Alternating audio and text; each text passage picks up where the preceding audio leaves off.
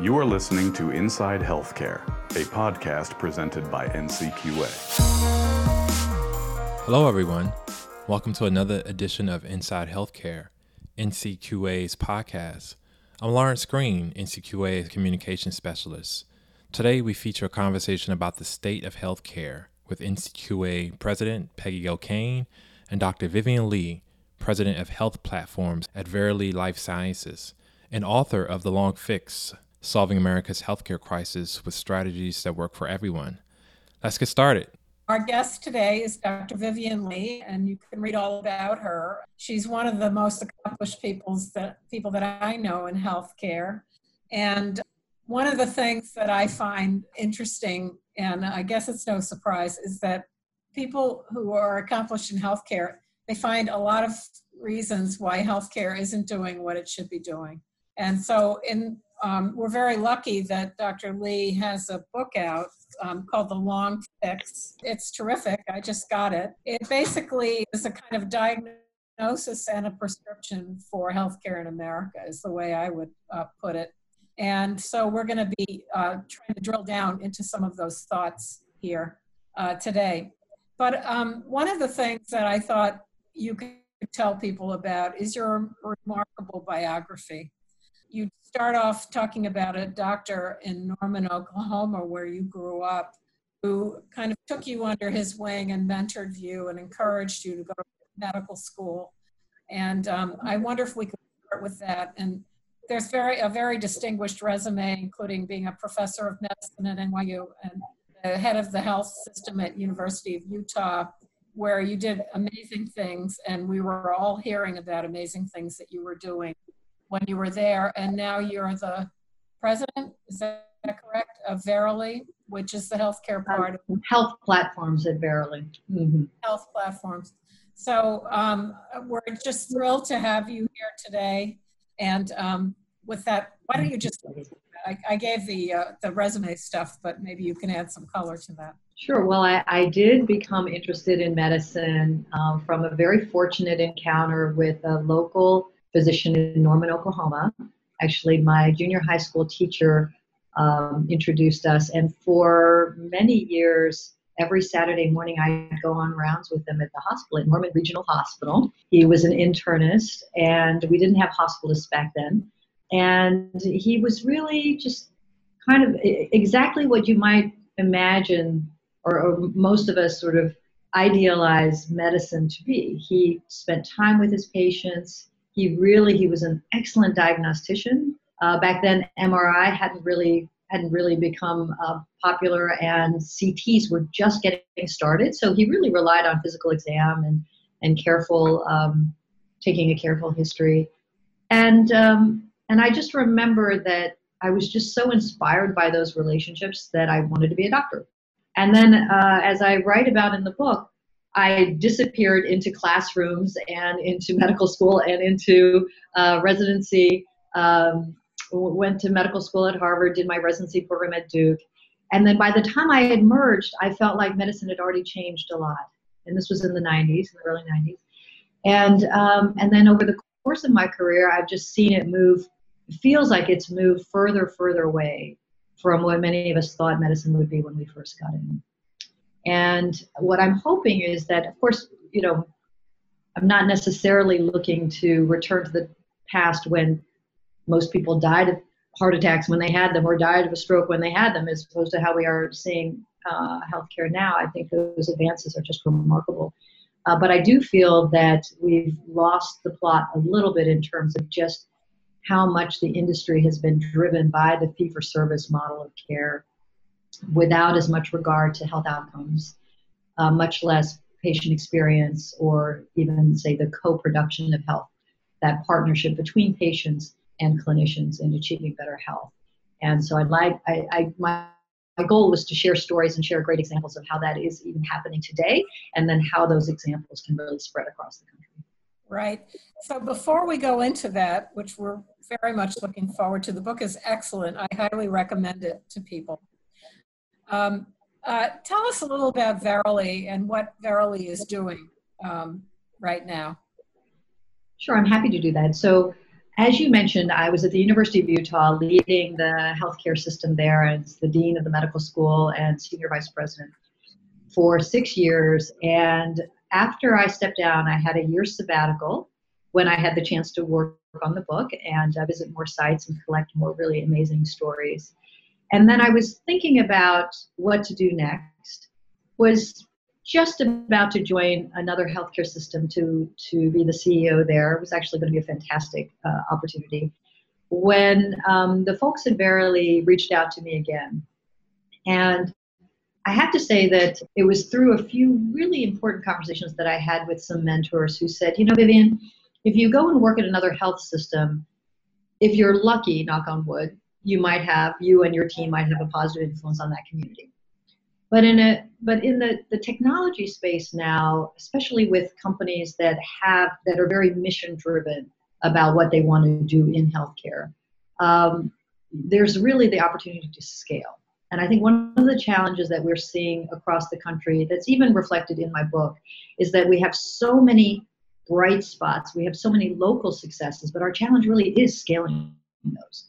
And so, what we're thinking about at Verily is really how do we leverage technology in order to scale, bring bring to scale the kinds of changes that uh, we think really need to happen in healthcare. So, I'll give you one example. Uh, one area that uh, I work on that is part of health platforms at Verily is digital medicine, digital health, particularly for individuals who have chronic diseases.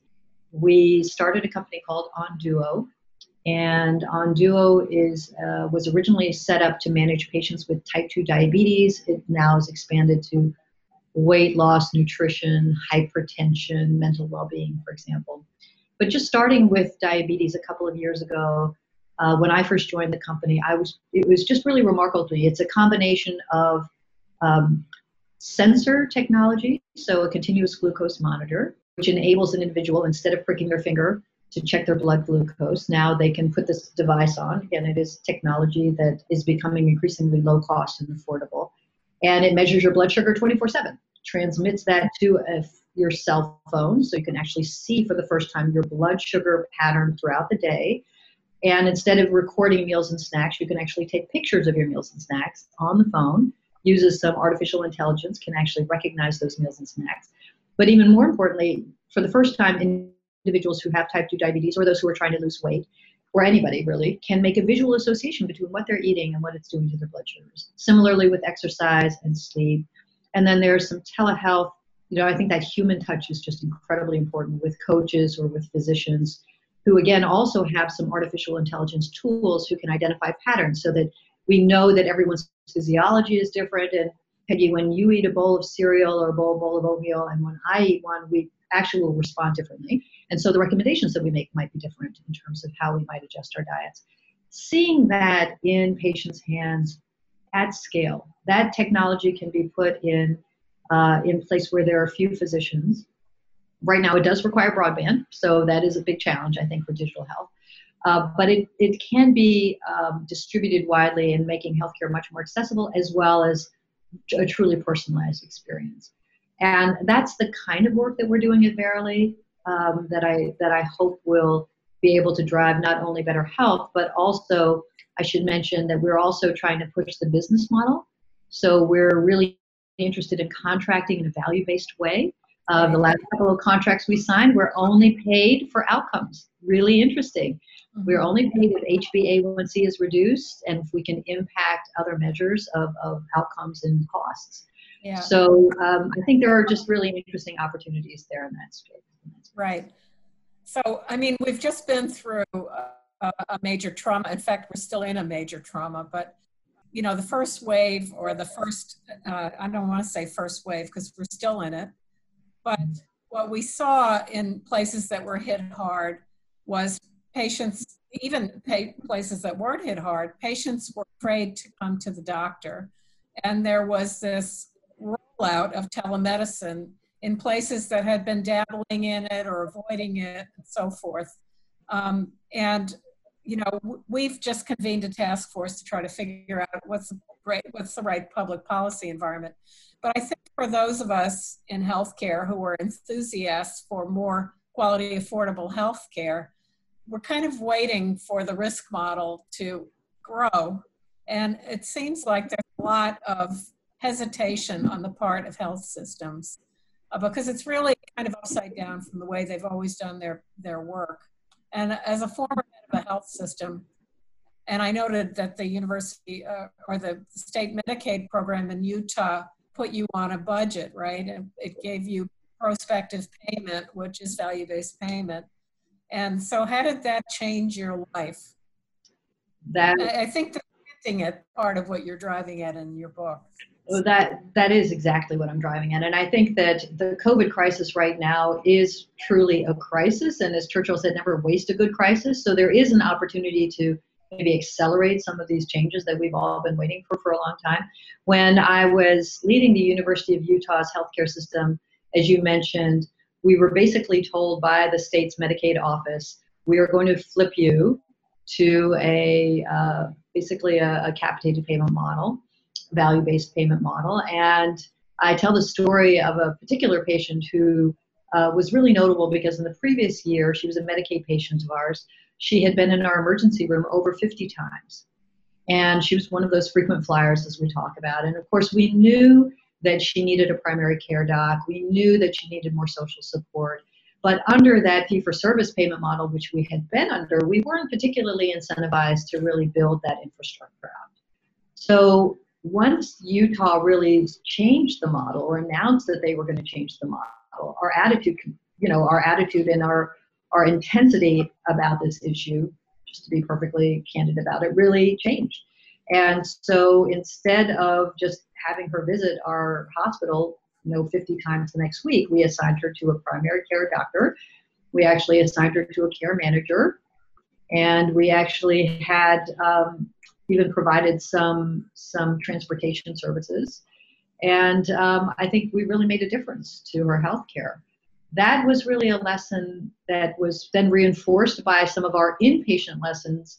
That was more of an ambulatory example, but on the inpatient side with bundle payment pilot projects, we looked all of a sudden at how we were spending money, our actual cost of care, not what we, we were charging, and realized we needed to get those under control for the patients who were coming into our health systems. And I, I write about that also in the long fix. Um, I think in order for us to really pivot to value, health systems uh, need to be made responsible for those better outcomes and for cost of care and be given the right tools to do that. Yeah.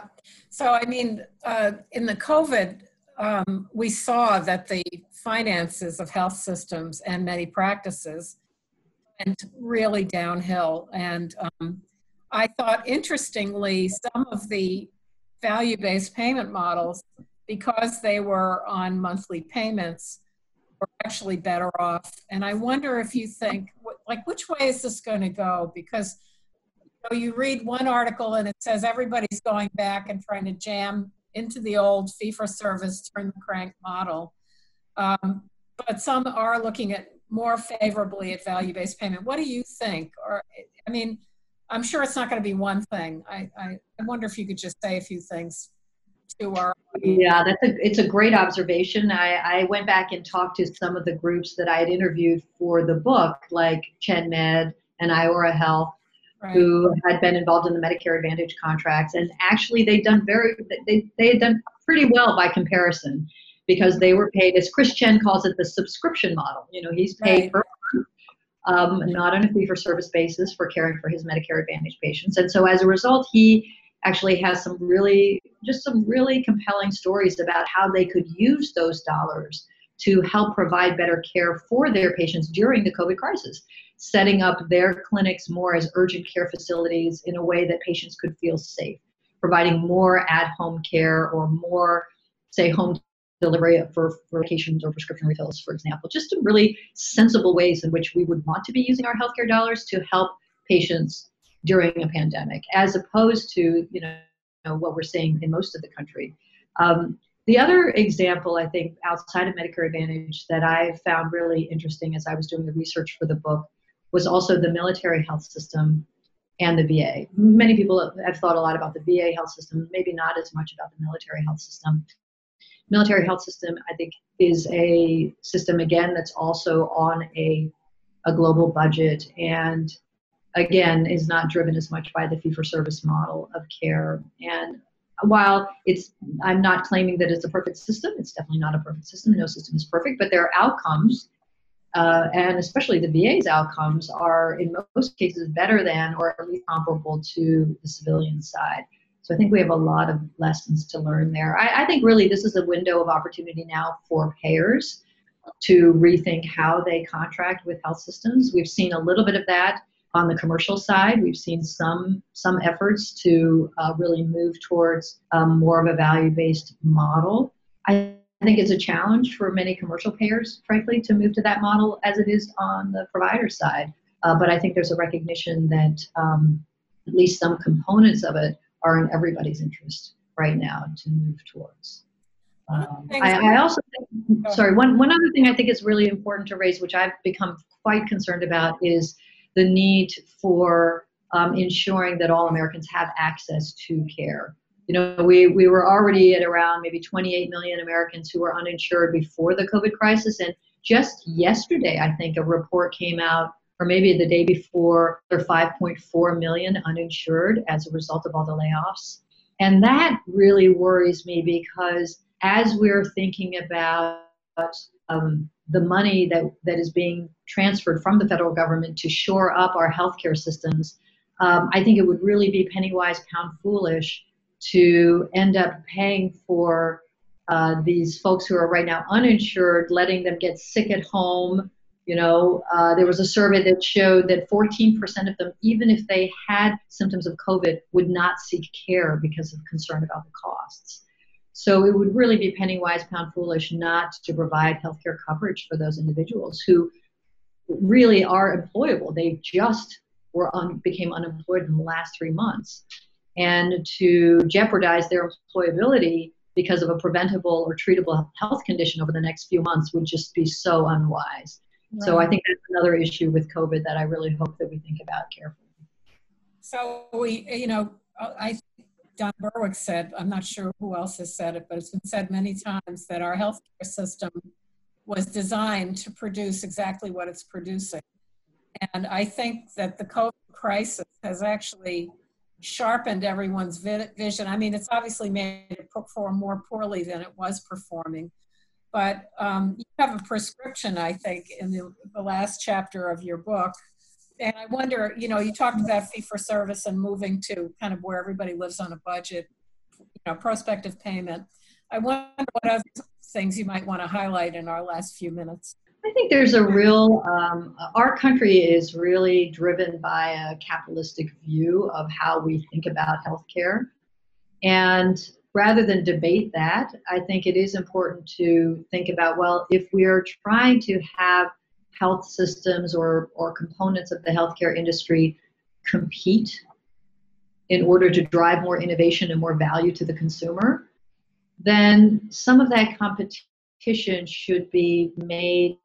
Uh, I, I think we should, I describe it as right now we are flying into the headwinds of capitalism in the sense that all of the usual efforts to drive better uh, better quality products and be more innovative are now being channeled towards just more fee for service. And instead, what we really need to do is to sort of flip that around so that that innovation is really driving to better value and better outcomes. And one way to achieve that is to look very critically at, for example, the use of data for pricing pharmaceuticals. We have cost effectiveness data. Many other countries use those data. Those data, if they became more transparent and more available to not necessarily consumers, but to purchasers of pharmaceuticals, including Medicare, allowing that to happen. I think that could be very, very important. Similarly, data, the use of data, big data to provide the kinds of analytics in order to predict who might get sick, that kind of data could be very powerful. And if it were made more accessible and um, where uh, consumers or other people in the healthcare industry could compete on their ability to do that kind of predictive analytics and to use data to drive better health outcomes, I think we would have a better better healthcare system. So I think that's that's one piece, and then the second piece is just, um, you know, I do believe that um, we're entering into a point we've been accelerated towards this really tipping point in terms of healthcare in this country and it's just so important that everyone at least have a fundamental understanding of how our healthcare system works and why policy decisions are so critical to our future. Um, we are we are already in the U.S. economy, and I, I've been encouraging people to, if they have sons and daughters or nieces and nephews who are thinking about healthcare or people who are in early stages of training, um, if you don't read this book, read one of many other good books that are in that are available about healthcare and get that basic understanding of the business of healthcare because so many of us work in the field we don't really understand enough about how it works and the critical policy decisions that are up ahead that we should be advocating for in order to have a better health system that we can all work successfully in. I, I saw a video of the head of the Norwegian Medical Association. This is a while ago, and um, she was she was the president, you know, the chair of the board, and was saying to Norwegian doctors, "I know you all say, let me just practice medicine. You go, you go do the system stuff, but we have to think as doctors of the system as our patient." And I think that's exactly what you are doing in this book. And um, I applaud you and I encourage you to keep telling these stories. You, you have a real gift for explaining this. And um, I just want to thank you so much for everything you've been doing in your career. You really are an inspiration. Oh, thanks, Peggy. I feel the same way about you. So thank you very much. And that does it for this edition of Inside Healthcare. Before you go, make sure you register for NCQA's upcoming Quality Innovation Series at ncqa.org backslash QI series. This live streamed and on demand event will feature talks and seminars from over 40 healthcare experts over a three month period starting September 17th. Thanks again for joining us. We will see you again. All the best.